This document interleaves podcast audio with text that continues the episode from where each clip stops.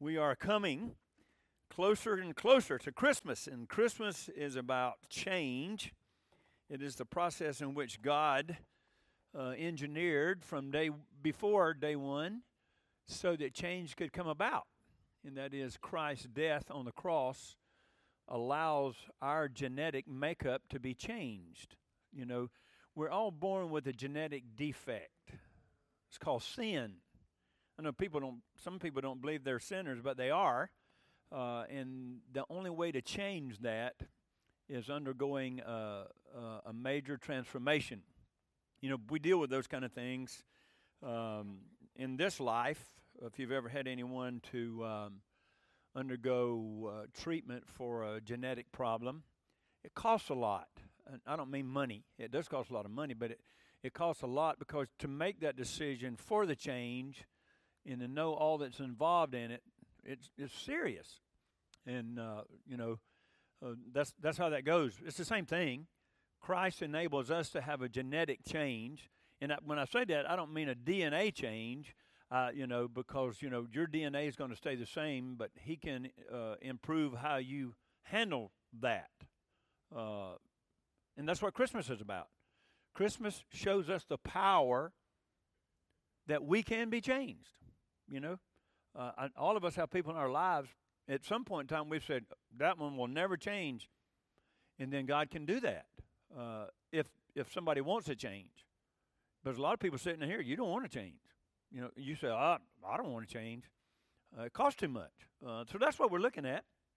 Do you really want a life change? Well, I'm doing pretty good compared to who? if you're comparing yourself to some backslidden Christian Otis that drinks all the time, you might be doing okay. But who you compare yourself to? Jesus. Do you need any change? We all do. Christmas is that time. There is a power that we can change. You can quit a bad habit. You can alter your attitude. There's a lot of Christians have a rotten attitude because you think you know everything, and you don't. we don't, do we? Right? So, so all of us, we have room to make some altercation, alterations in our life through the power that Jesus gives us. That's what Christmas is about. There's some of those things that are tough, those genetic changes.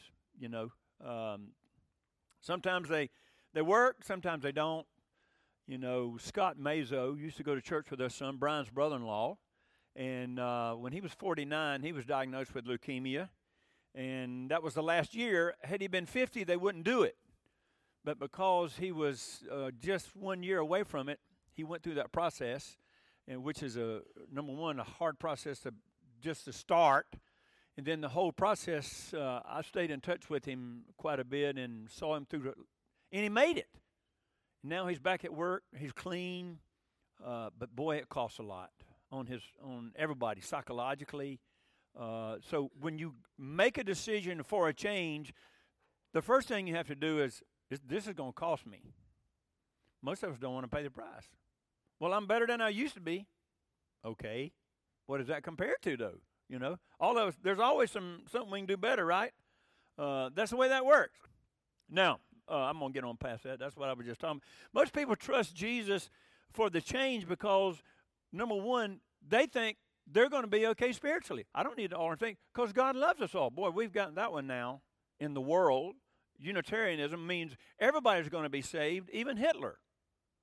You know, that's out there in the theological circles now. People that used to know what was going on, they say, oh, yeah, God loves everybody, so everybody's going to be saved. Even Hitler's going to be saved. That's not according to the scripture. So they don't really think spiritually they need anything. And then there's a lot of people in this room. I bet you don't think you're going to die. You are going to die. You are going to die. You know that, right? You are going to die.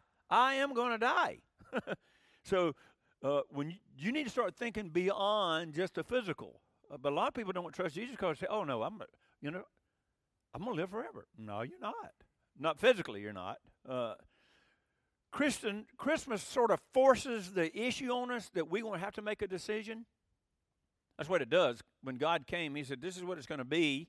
So this time of year just kind of forces us to say, okay, what's going on? Uh, or, or, supposed to, if you're paying attention. Not everybody pays attention. Number one, you decide that you need a pl- change. You know, you realize you got a bad attitude. You realize you have a horrible habit. You realize there is something in your life that shouldn't be there, especially if you're supposed to be connected to Jesus. Okay? So you realize, okay, this really doesn't need to keep going on like it's going. I need to change this with his help. Okay? Number two, it's going to hurt. Isn't that right? It's going to hurt. A lot of people just do not like change. Churches just do not like change. We've had more experience than, we want to talk about. In the past, with churches who said, oh no, we're not changing anything. We want it just like it is, even though what it is is not working. They don't want to do that. They don't want to go through that process. I mean, it is, you can get fired over that kind of stuff. Why? Because people say, oh no, why? Why? Because we like it the way it is. We're comfortable. It's going to cost somebody. It's going to cost someone. It's going to cost you if you're the one willing to make the change because you're going to have to sacrifice. That's what it is. Christmas is about that. It's about sacrifice. God Himself sacrificed. It offers us a change in our life, but you have to decide you want it. Do you want it? Well, I'm pretty satisfied with the way I am. a lot of us are, aren't we? If we weren't, what would we do? We'd be working on changing, right? Are you satisfied with a C? Then you're not going to study to get an A, right? you know, Meredith kind of, she's funny. She says, I can't believe how many people at college are satisfied with a C. they don't want to do any better. Well, you know, I was satisfied with a C. I didn't tell her that, though. But she shouldn't be satisfied with a C. You know, I didn't always do my best, but I was not a straight A student. I just wasn't. I wasn't committed to it. Could I make straight A's? Probably. I don't want to. I didn't want to. Do you want to change in your life? If you don't want to change your life, you're not going to have one. You're going to always be obnoxious. You're going to always be hard to get along with. You're going to always look at things the wrong way. right? That's exactly what it is, unless you want it. Christianity is not a creed, it's a life. It's supposed to be lived out in our everyday life and how we treat people how we analyze things, how we look at it, every aspect of it. Well, this is that compartment, but oh, my, my, my Jesus part is over here, but it doesn't affect where I live and how I treat it. No, it's all together. And that's the way it's supposed to be. So it takes some change. Do we need it? you know, bless all of us. Some changes happen in life, whether you want it to or not. You know, your hair's going to fall out, whether you want it to or not. If you're genetically in that arena, you know, it's a genetic thing. You know, uh, some people will lose their hair. I have first cousins. They were bald at 20. Uh, I didn't. I'm not quite there yet, but they. Why? Because everybody in Mama's family, her brothers and sisters, every one of them except her, was bald before they were 25. Ladies too. I mean, it's just one of those things. Most most ladies don't want to be bald. I would think. Well, I don't know nowadays. But normally, it would have been, that wouldn't be the way it was, right? So some of those things happen, whether you want it to or not. But we're talking about the things that you can control if you want to. I'm going to read this clip for you from, uh, it was uh, Billy Crystal in the movie City Slickers when he, along with some other dads, was invited to their elementary school kids' uh, class to talk about their life. I don't know if you saw the movie or not. If you haven't, don't. I mean, it's not worth that. Uh, it's not a horrible movie. But this is what he says. he's right. He's he's addressing the kids in the class, young kids. He said, "Value this time you have in your life, kids, because this is the time in your life when you still have your choices." That's right. It goes by fast. When you're a teenager, you think you can do anything, and you do. In your 20s, oh, it's a blur. In your 30s, you raise a family, you make a little money, and you think to yourself, what happened to my 20s? 40s, 30s. He says, in your 30s, you you, make a little money, and you think to yourself, what happened to my 20s? In your 40s, you grow a little pot belly, you grow another chin. The music starts to get too loud. One of your old girlfriends from high school becomes a grandmother in your 50s. You have minor surgery. You call it a procedure, but it's a surgery. In your 60s, you'll have a major surgery The music's still loud, but it doesn't really bother you anymore because you can't hear anyway. Those are changes that you just can't control. In your 70s, you and your wife retire to Fort Lauderdale. You start eating dinner at 2 p.m. You have lunch around 10 p.m. and breakfast the night before. You spend most of your time just wandering around the mall trying to find some ultimate soft yogurt and muttering, How come the kids don't call? How come the kids don't call? He's talking to elementary kids, okay? He said, then in your 80s, you have a major stroke, and you and your you end up babbling with some Jamaican nurse whom your wife can't stand, but you call her mama. then he looks at the kid and says, Any questions? That, that happens. I'm talking about the changes that you can do something about with the help of Jesus. You might not be able to quit drinking on your own, but with Jesus you can. Oh, I know people. They say, Well, I can't quit. You can. You can quit drugs. You can quit being a fool. There's a lot of people who say it's okay to be a fool. No, it's not okay to be a fool because we have to tolerate you. That's not all right. Someone needs to confront that. What's wrong with you? Why? Why? You know, people say you know. Okay, I'm to get off subject here. I remember Tony Tony Campolo before he lost his mind. He was a sociologist by trade, and all these people would come in and they'd say, Oh, I'm this and that, and I'm a pervert, and I'm this and that. And, and when he gets done, Tony says, You are a pervert. Yeah, that is your problem. You have a problem. Do something about it. All of us have a problem. All of us need to work on changing something. And when Jesus helped, Christmas absolutely reinforces God came with the power for us to change for the better, for you, for your family, for your society that you live in, for the whole country. It's for everybody. It's not just for you, it's for everybody. Boy, that was funny. Change is not made without inconvenience.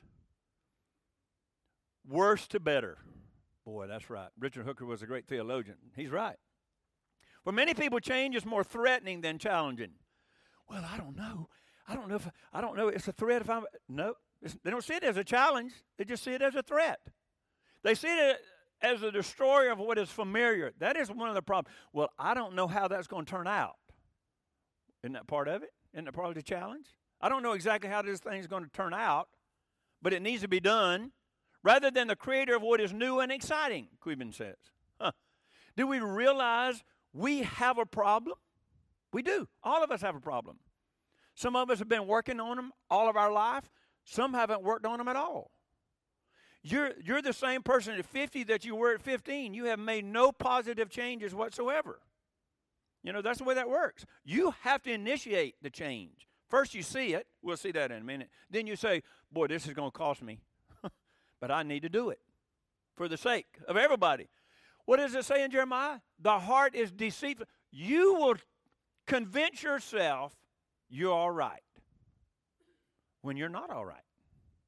And somebody lovingly comes to you and says, Hey, boy, tired about to run off over here. You better fix this. Oh, no, I'm all right. It's already on the rim. You better do something. No, I'm all right. Why? How does that work? Let's look at it. It is written, There is none righteous. Every one of us were born with a problem. It's called sin. It comes out in all different ways according to what your uh, personality is, but all of us have it. It has to be fixed. Or people don't want to be around you, or you end up in hell.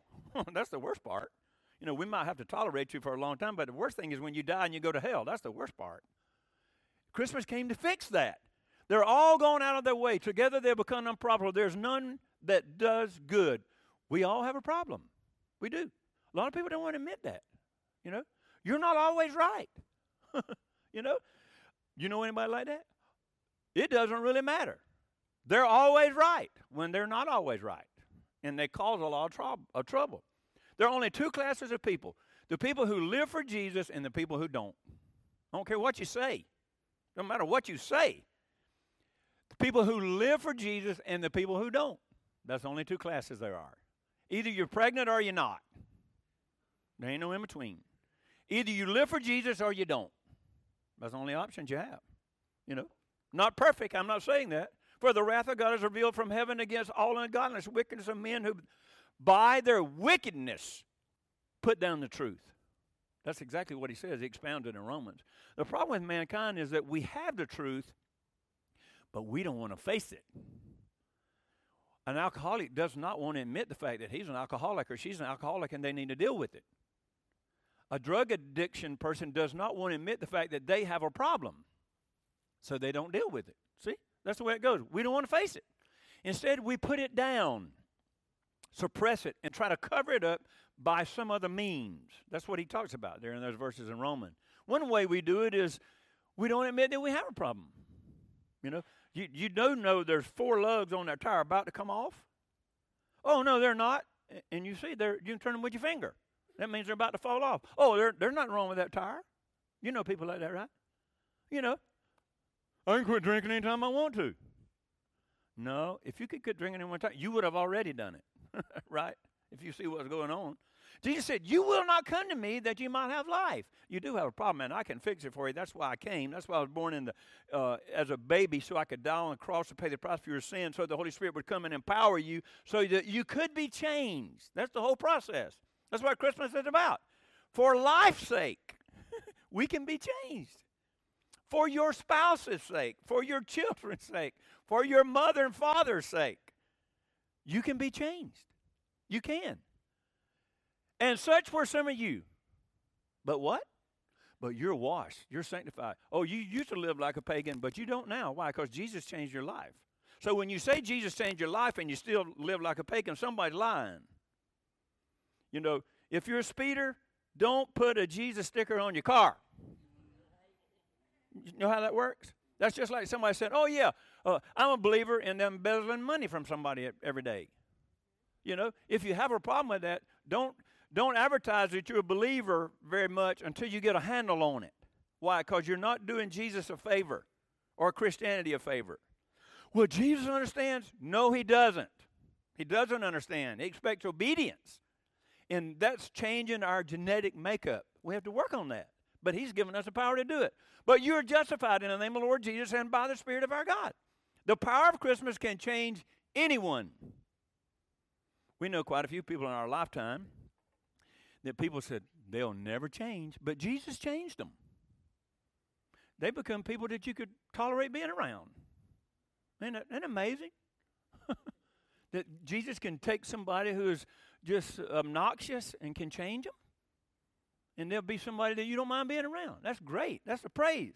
It can change even you and me. Well, I'm all right. Says who? You?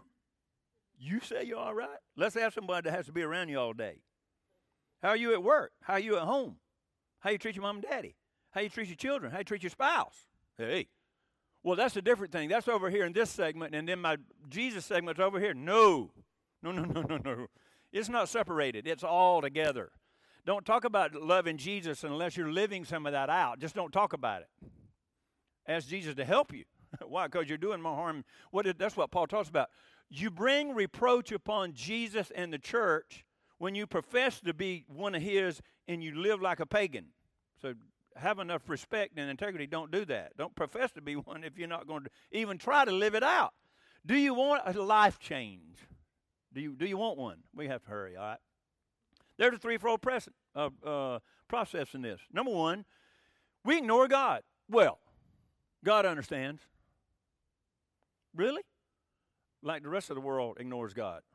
You know, we kind of put God, we kind of give God his walking papers. We don't really need him anymore. So we kind of ignore anything that he says. That's what the world is doing right now, by and large, right? Yes, our government especially. We act as though he does not exist, and really, you know, God loves me, but I'm going to just do whatever I want to do because, number two, I know as much as God knows.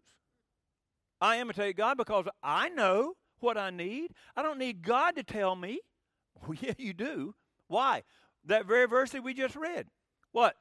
We are wicked. Our own imagination deceives us when we think, you know, there's a lot of musicians who think they're better than they really are. There's a lot of singers who think they're better than they really are. Why? It's, that's what Jeremiah's talking about. You need somebody honest to say, you might want to quit singing and just start playing. Or let's see if you can sing and not play.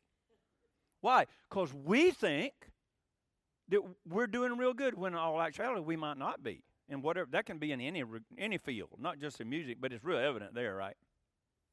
You know, you've been around. I remember I did sing in a church one time that had a choir. I was raised in a traditional church. And the guy that sang in the choir with us, my brother in law, said, I ain't standing by him. You got to stand by him. I said, All right. He would just be real loud, and then he'd quit singing, and he'd look over at you, and then he'd start singing again. He was so, he didn't know what rhythm was. And it was just everything you could do to stay focused on what you were singing. He thought he was just as good a singer as anybody in the church. And nobody wanted to hurt his feelings. Said, Man, you don't need to be up here. But he really didn't need to be up there. Why? Because he's causing so much trouble on everybody else that was trying, didn't even have a half a chance. That's the same thing. We think we know as much as God knows. Come on now. What did Paul say? I look in the mirror and I really see who I am. That's why we don't want to have anything to do with God's word because it tells us exactly who we are and what our problem is and what we need to do to fix that thing. So we just stay away from it. We don't want anything to confront us where our problem is. Number three is this we suppress it by substituting another God in its place. Family. A lot of churches, I mean, a lot of people put family in front of God. They put their job in front of God. They put money, prestige. It becomes their God. We'll see that later on in just a minute whenever he's talking about the rich young ruler. That's exactly what his problem was. And Jesus confronted him. He didn't want to change. He saw it and he wanted it, but he said, Oh, no, I'm not going to do that. We suppress the truth and we become godless when we put that down. Why? Because we don't want to face it. We just don't want to do that. In our human society, when the truth is suppressed, wickedness follows. Wow.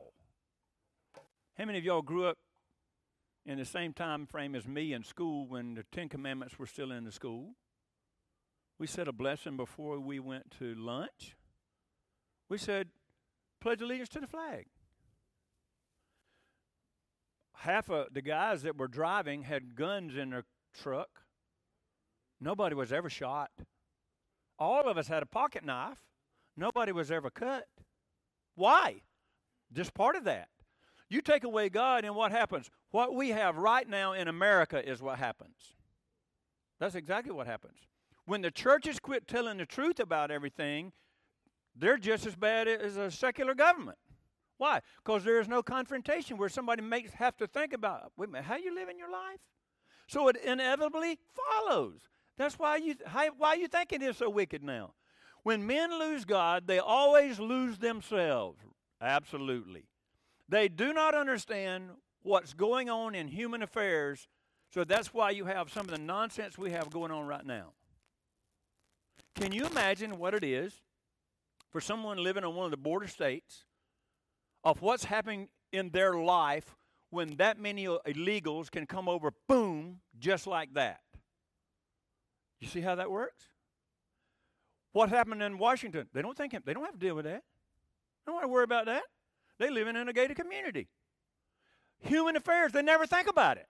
Well, how's this going to affect everybody when God's not in the picture? Why? Because only when God is in the picture, we consider someone else made in the image of God, so we consider what their state's going to be in the choices we make as a whole government. That's gone. We don't have that. I mean, that's exactly what we're talking about. God's not in the picture and are not able to diagnose what, what's going on in our country right now. Bidenomics, and we're doing good we were talking about this morning. Did y'all see that Rasmussen uh, poll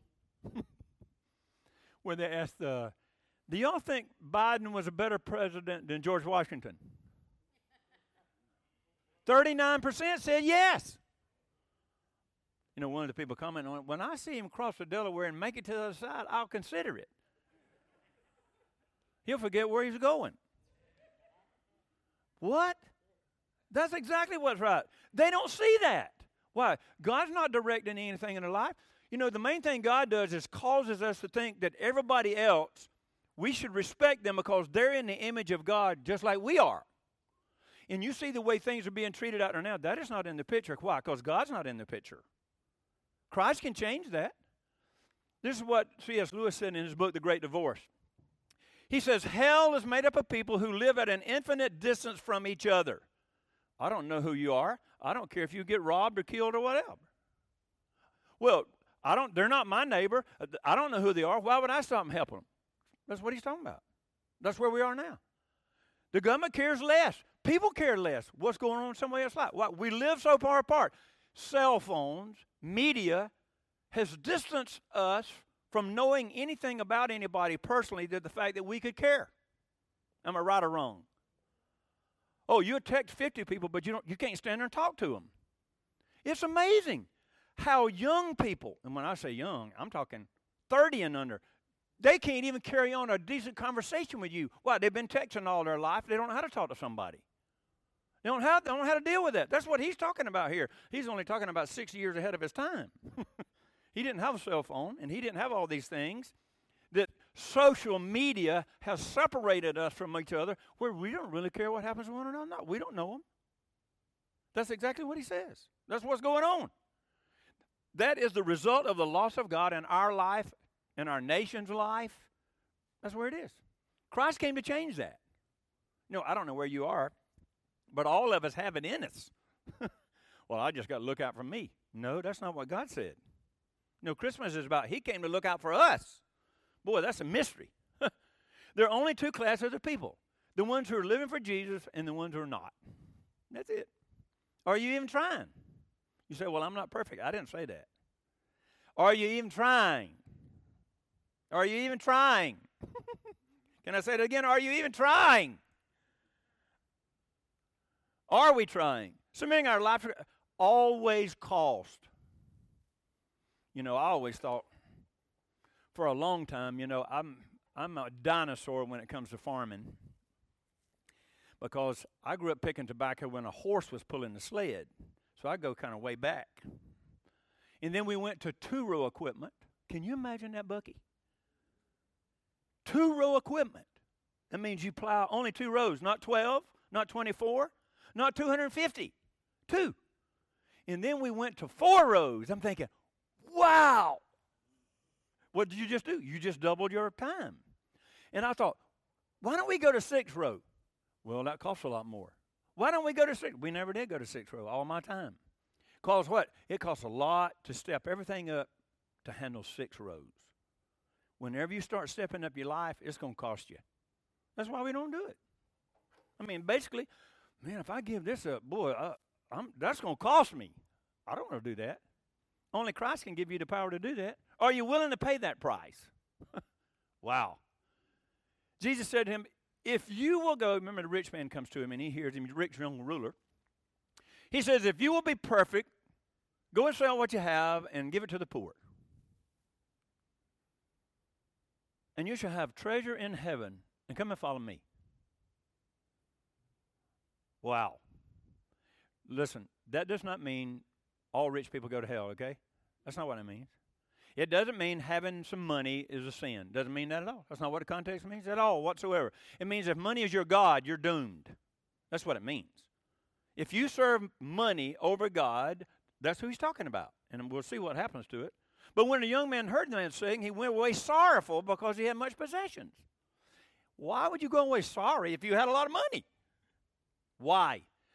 He saw something that money couldn't buy for him. He really wanted it. He knew Jesus had it, but he wasn't willing to give up what he had for it. It's like you may be in a relationship you shouldn't be in. Are you willing to give it up for Jesus? Or are you in a job that you shouldn't be in? Are you willing to give it up for Jesus? Well, if I give it up, man, it's going to cost me. Right. It was going to cost him. He said, Oh, I'm not going to do that.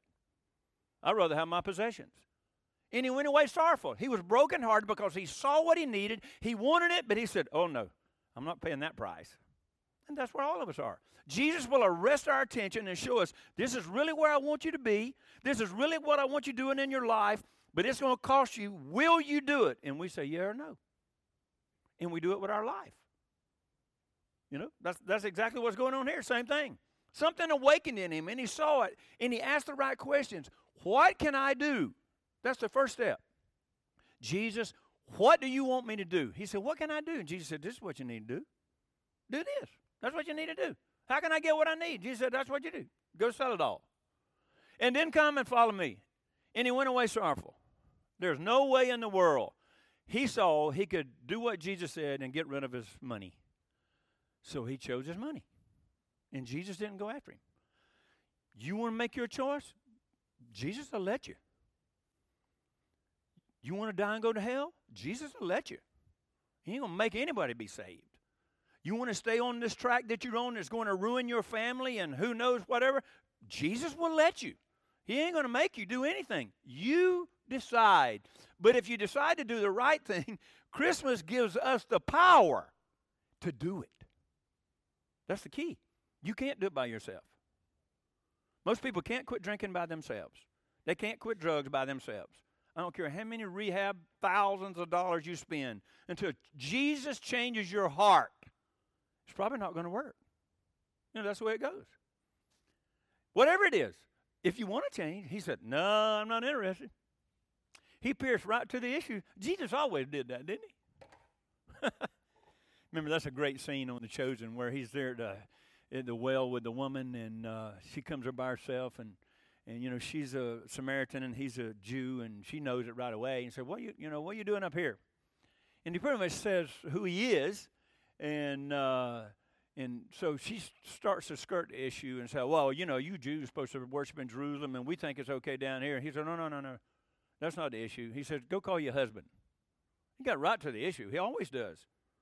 Jesus knows. Well, I, he said, "Oh, I know. And the one you're living with now is not your husband." He gets straight to the issue. He always does. He got straight to the issue. He ain't gonna play around. He's not gonna flirt around and try to make everybody feel good. He said, "Wait a minute. You have a problem. You need to fix it. This is how you fix it. Do you want to fix it?" That's it. Pretty simple, isn't it? I'm not a great math. I'm not a great mathematician. I probably got a C in math. Why? I can add, subtract, and multiply. I figure things out, but I didn't take geometry and I didn't take all those other ometries that go with that. I, I didn't take calculus. I didn't take any of that stuff. But I, I know some basics, right? Basics. It's simple. You need a change. Do you want it? Jesus can help you. Is that complicated? No. We try to make it a lot more complicated than it is. It's about the choice to really live.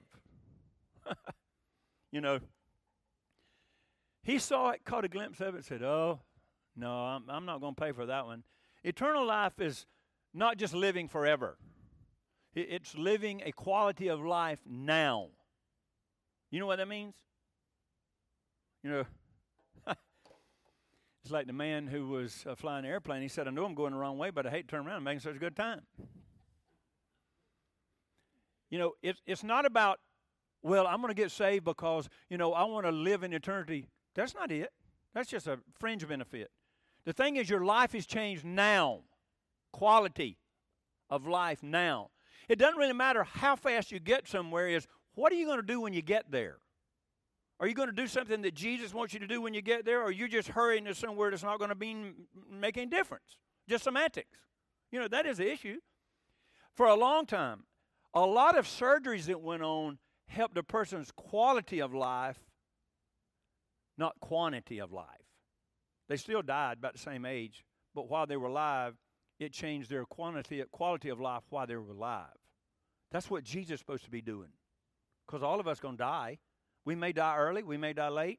But the main thing is, what are we doing now with the time? Are we changing so God can use us for His glory? That's the issue. You know, this young guy said, oh, Man, I'm not going to give it up. No, sir. That's the way it goes. He had to make a choice, and boy, he made one. He possessed the first quality of this thing. You know what it was? he got right to the point. Jesus, what do you want me to do? When's the last time you asked that? Jesus, how you want me to treat my husband? Jesus, how you want me to treat my wife? Jesus, how you want me to treat my mom and dad? How you want me to treat my siblings? How you want me to treat my employer? How you want me to treat my employee? That's where you start. What do you want me to do different than I'm doing? And then you make a choice. Okay, I'm going to do it. Boy, it's going to cost me. But for your glory, I'm going to do it. Not only will it benefit me and everybody else around me when I do that, but for your glory, that's what I'm going to do. He said, What can I do? What must I do? How, how's this going to happen? And he went away sorrowful. He said, Nah, I just ain't going to do that. I, you know, I ain't going to quit hanging around with those people. I like them too much, even though they're liquor heads and I always had to fight the urge of drinking with them. I grew up around liquor heads, all right? My wife doesn't like me to use that term. I don't like alcoholic, you know, because that's just too fluffy. Drunk. I grew up around drunks, okay? I know what it is. And I know what it is, even if you're doing everything you can not to drink, you keep hanging around with them, and guess what you're going to be? You're going to be one. That's exactly what it means. Be careful what you're doing. You want to change? Well, I might find myself by myself. If I don't hang around with them, you're better off by yourself than a bunch of drunks or a bunch of drug addicts or whatever they are. And don't ever say, well, I'm just going to be the one to evangelize them. Probably you're not strong enough for that yet. You know, you just pray that God would send somebody to them who has that ability to do that. You know, don't be like the preacher on um, uh, well, Bourbon Street. Remember the Bourbon Street preacher?